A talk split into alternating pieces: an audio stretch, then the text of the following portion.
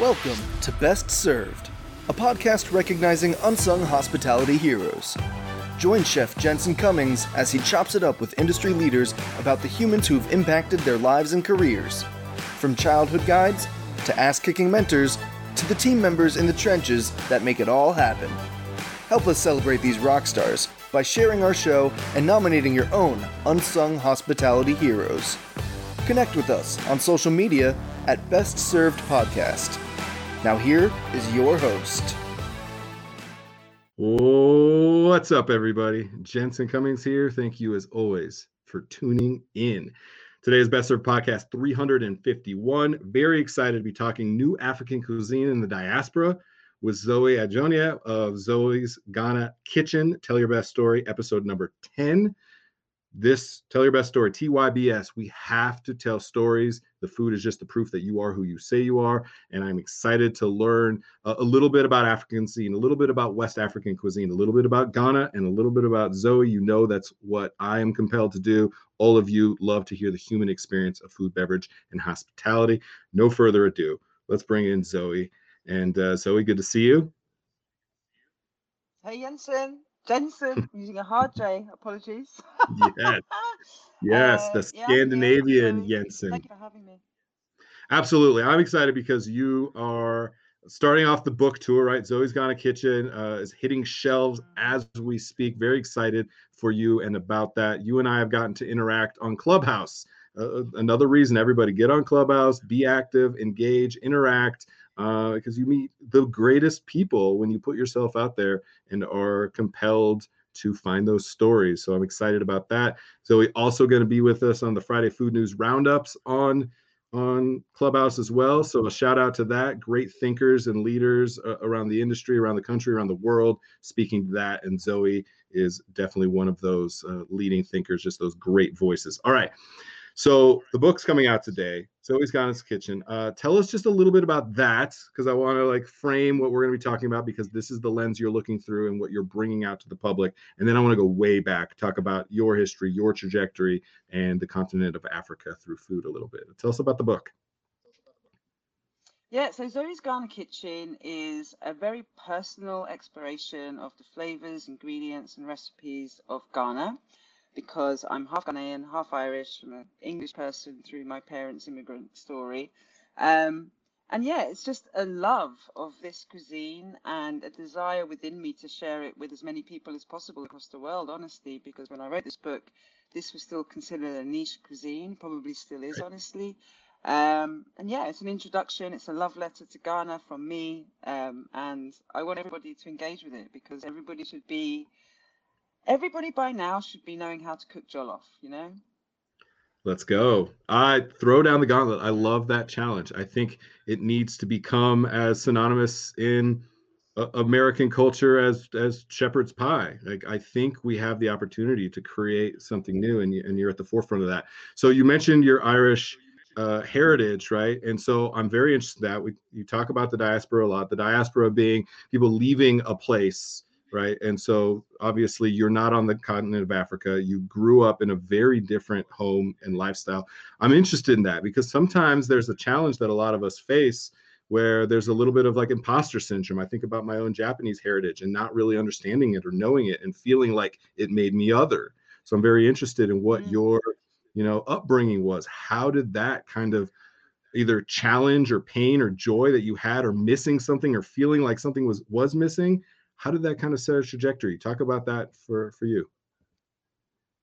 Yeah, so growing up with two immigrant parents, especially you know when they came to the UK, the the the narrative was no blacks, no Irish, no dogs. So there's a lot of politics and social justice steeped in their very being in the UK. And then I, growing up in southeast London, felt very disconnected as the first English person in my family, feeling very disconnected from English culture, like not really understanding it.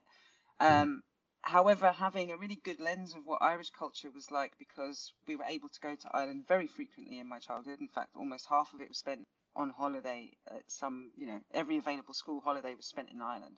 So I had this really strong sense of what that culture was, what who, what that meant for me as a human, right, in terms of my attachment to that culture. Conversely, on the other hand, being in Southeast London, we didn't have uh, an extended Ghanaian family around us, didn't have any Ghanaian family around me whatsoever. And I certainly wasn't um, part of any Ghanaian cultural community, although it existed.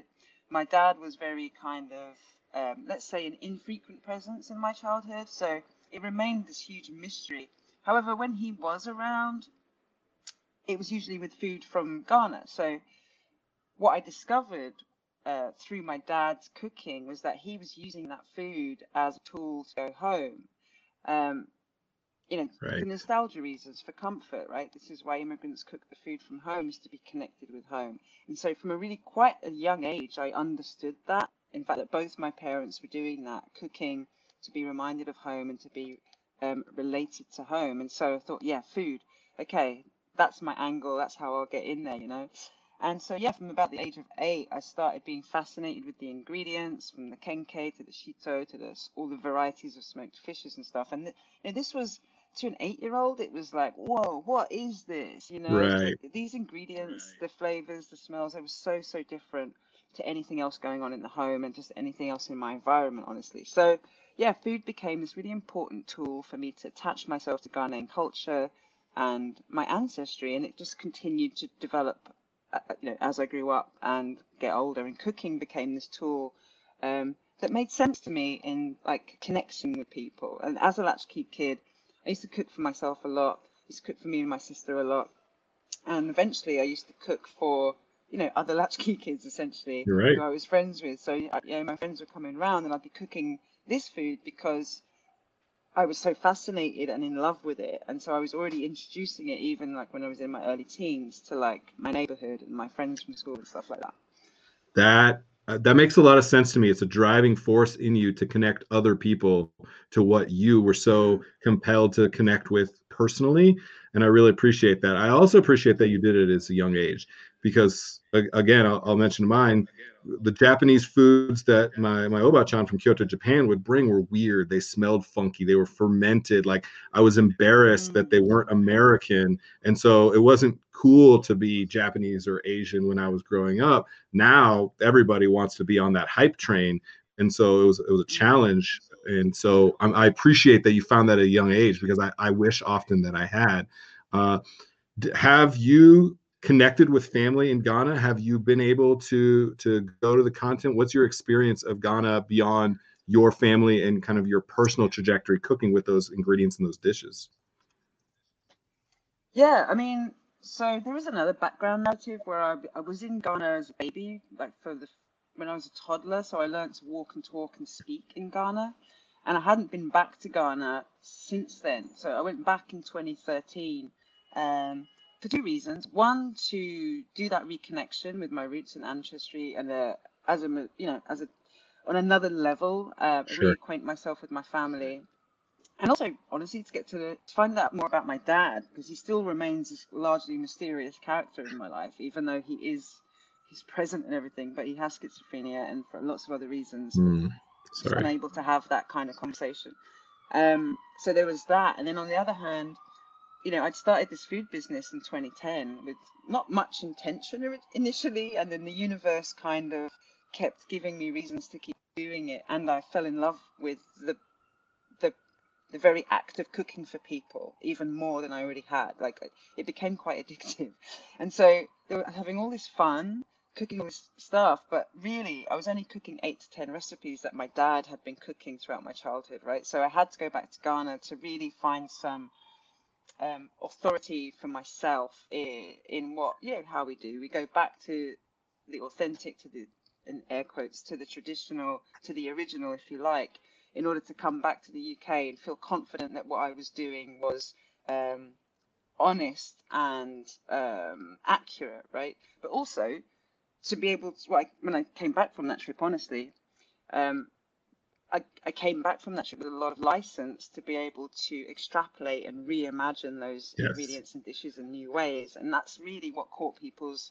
attention and imagination, I think, beyond. I mean, this cookbook has, and the cookbook was written off the back of that trip, right? But So it has lots and lots of traditional ingredients that I learned just from going into other people's kitchens on my journeys there and in my grandmother's house. But also it has the flip side of what I was doing in London, which is reimagining these flavors together in new ways and creating new forms of Ghanaian food, right? Because the diaspora, to some extent, were quite disconnected from their own food other than eating it in their parental home. There weren't places for them to go out and eat it. There certainly wasn't places for them to go and learn it necessarily either because um, you know, we come West Africa has this oral tradition, right? We don't have this written canon of cookbooks and recipes, so you're always relying on your grandmother to, to, to measure her pinches and her mm-hmm. whatever she's plopping in there. And most grandmothers don't, and especially not in the West African tradition. It's a very oral tradition. So I wanted it to be a resource for first and foremost for people, and um, secondly to be an introduction because you, it can only ever be an introduction. You can't have one book that says it all, you know. Uh, and that's what it is. It's a, so the book is a reflection of that journey, um, traditional recipes, reimagined recipes, and anecdotes from my time traveling in Ghana, and anecdotes um, of me and my family. And uh, it's a lot of me in there. It's all, yeah. I'm not going to say it's a good. It's Zoe's Ghana Kitchen. You, you certainly, yeah. There's a lot of me in there because it's really a personal celebration you know it's about this is my interpretation this is my celebration rather than yeah. this is a yeah. bible of what this food is i i love what you're saying right now because you're not trying to be the authority you wanted to go back to gain some authority and be able to have license to make it your own because it is a personal journey you're not going to be able to recreate that that grandmother dish because you're not that Ghanaian grandmother. That's just not your journey. And I think that's very important.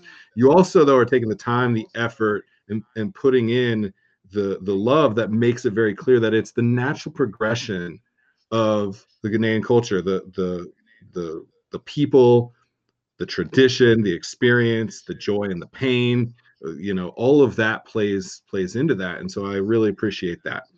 West African West African cuisine now is having a, a, a, moment. It is not near big enough and it is not near understood enough. But I even hear that. I hear West African and I, I look and I understand some of the some of the ingredients. I understand some of the countries.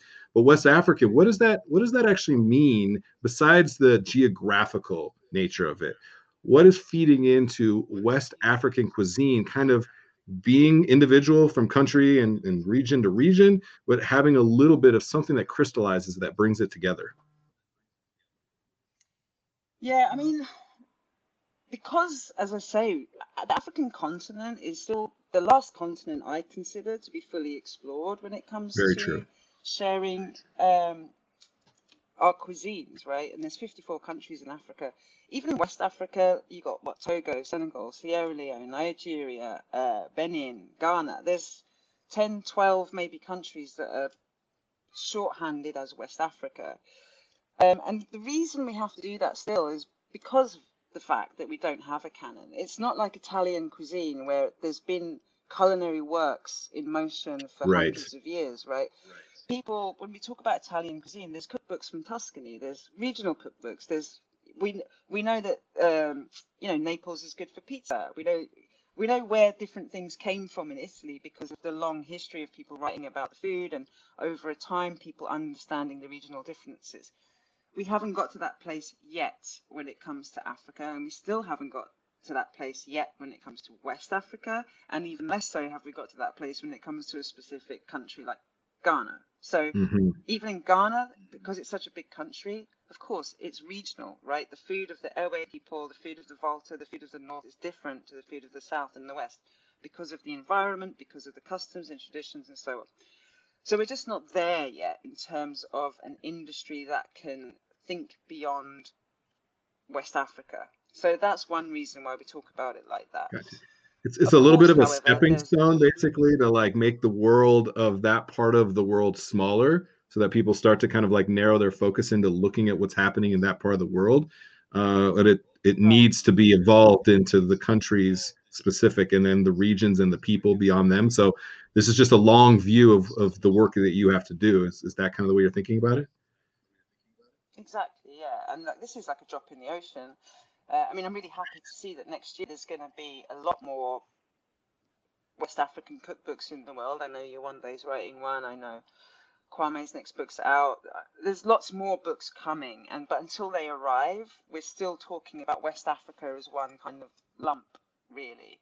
Um, and once all those books are out in the world, the next wave of books hopefully will get more specific and regional. But here's mm-hmm. what West Africa has in common it has in common um, a climate, right? And therefore, in the climate, we have in common um, certain ingredients. So we pretty much all have yams. We pretty we're gonna all gonna have you know certain grains. We're gonna have certain pulses. We're gonna have commonality of ingredients. However, we really do approach those ingredients in different ways um, and with different cooking styles and with different because um, we come from different cultures right? And different countries also have been colonized by other different countries. So there will be legacy from the colonial imprint um, in different countries which will be added to those ingredients that make them specific to those countries and regions. So yes, we have lots in common and in terms of ingredients, but we come to it, each of us as a country and as chefs from those countries or cooks from those countries, obviously with our own lens, our own experience, and our own interpretations. So, yeah, I, I'm still in that struggle of a place. I mean, I've been doing this for 12 years. It's, right. it's frustrating that I still have to talk about yep. West African cuisine, you know, in yep. that way, for it still to be such a big thing.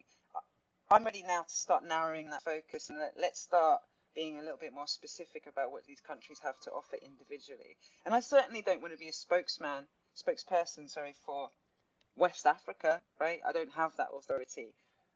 I can speak to the commonalities, but I can't necessarily speak to the customs and traditions in Senegal and how they differ to Sierra Leone. You know, Pierre Thiam, he's Senegalese. Let him tell you about that part of West Africa. Um, Nigeria, let Michael Elegbe, let Yewande, let all the other people, you know? So I'm Ghanaian. I have my specific experience of Ghanaian food and culture, and that's the experience I want to share. I don't want to be um, any more put up as the singular voice around West African cuisine because um, there's a, plenty of space for us all to talk about it from our own points of views, and I just hope that we will get the space to do that.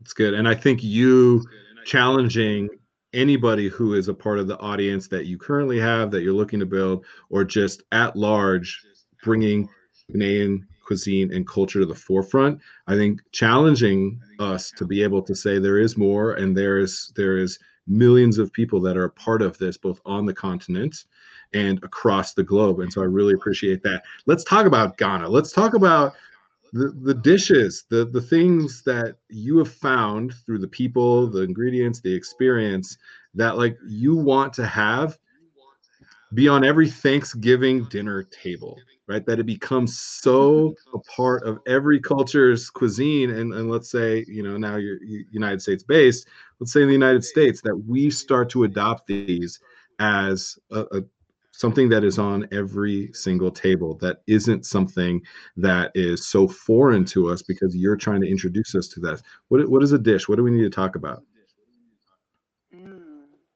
Well given americans obsession with peanut butter we could start with groundnut because that is my favorite very obsessed yes. um, and it's an easy in right? I mean groundnut soup is one of those ubiquitous West African dishes because we all cook it, we all have a version of it.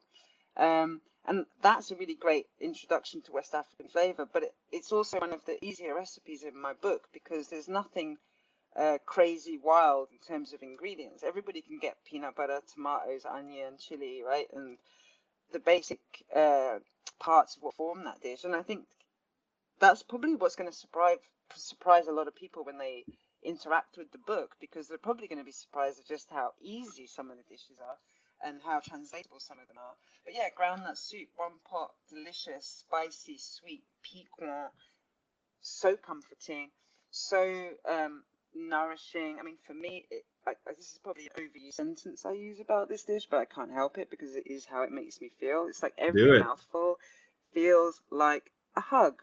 It literally feels like you're getting hugged with love you know, with the eating of it. And when I cook it, it's like the most meditative, beautiful couple of hours because I, d- I don't know. There's just something about the cooking and the smells that come up when that, that dish is cooking that just takes me away to another place. And I, I wish that for everybody who cooks that dish.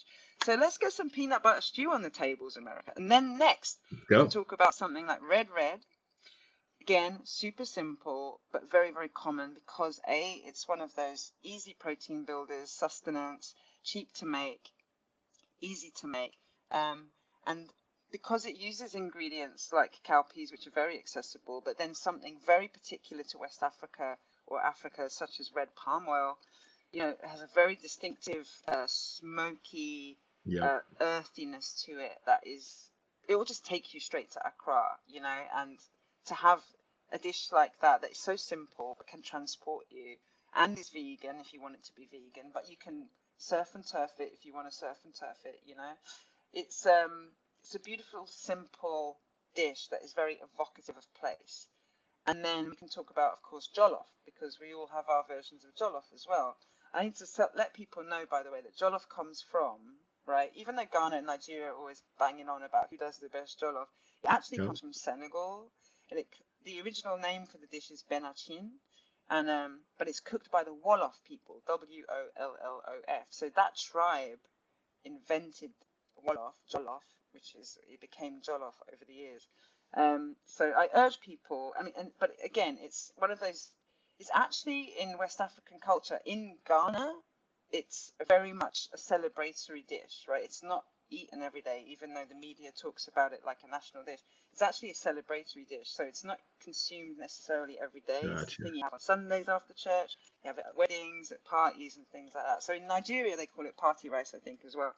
And um, but you know that is one of those dishes, a bit like how um, Indian food has translated to the UK. Um, you know, in England, for example, everyone thinks they understand what a curry is, right?